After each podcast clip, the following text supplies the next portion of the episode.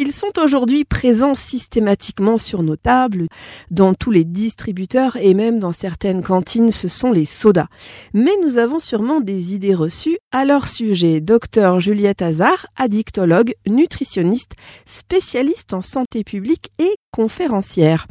Quelques gorgées de soda au cola peuvent réduire les nausées ou les troubles intestinaux de type gastro-entérite. C'est une idée reçue, docteur ? La gastro-entérite, c'est une infection du système digestif qui cause des nausées, des vomissements, des crampes d'estomac et la diarrhée. En cas de gastro-entérite, le risque de déshydratation est important en raison des vomissements et des diarrhées. Un cola va permettre de se réhydrater, d'apporter des sucres et donc de compenser le manque de calories lié au manque d'apport de nourriture solide. Il faut donc dans ce cas-là le choisir ni light ni zéro, le consommer à température ambiante et sans bulle en remuant énergiquement le liquide avec une cuillère. On le consomme en petite quantité, soit environ 2 verres par jour, à limiter le temps de l'infection et bien sûr on boit en plus beaucoup d'eau. Est-ce que c'est une idée reçue de penser qu'un soda va donner de l'énergie à mon enfant ou à mon ado ? Oui Céline, c'est une idée reçue. Le sucre apporte des calories vides sans aucun nutriment intéressant. Par ailleurs, en buvant 2 grands verres de cola, un enfant qui pèse en moyenne 25 kg absorbe l'équivalent en caféine de 2 bonnes tasses de café, d'où un effet excitant qui entraîne une agitation de l'enfant, accentue la nervosité, favorise l'impulsivité ainsi que des troubles du sommeil. D'ailleurs, une étude française menée par le CNRS en 2018 suggère que les adolescents qui consomment beaucoup de sucre pourraient présenter un plus grand risque de dépression à l'âge adulte. Alors, boire 1 litre de soda dans la journée, c'est pas dramatique. Ça, c'est une idée reçue ou pas du tout ?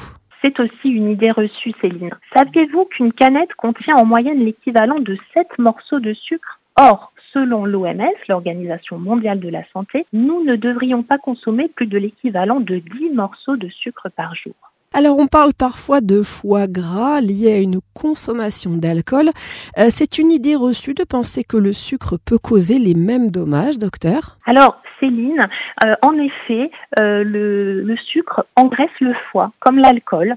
Il apporte des calories vides sans aucun nutriment intéressant. Et le fructose qui est contenu dans le sucre est métabolisé, c'est-à-dire qu'il est en quelque sorte éliminé par le foie, tout comme l'alcool. Alors, une consommation régulière et à haute dose de sucre peut en effet entraîner les mêmes maladies que l'alcool au niveau du foie. Est-ce que c'est une idée reçue de dire qu'il y a un lien entre le phénomène d'obésité, surtout dans nos sociétés modernes, et puis la consommation excessive de soda ? Non, Céline, il y a bien un lien.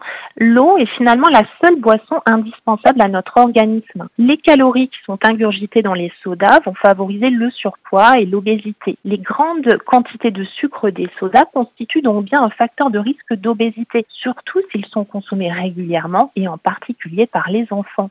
Selon une étude scientifique récente, les personnes qui boivent un soda par jour ont un risque augmenté de 50% d'avoir un syndrome métabolique, que ces boissons soient ordinaires ou light.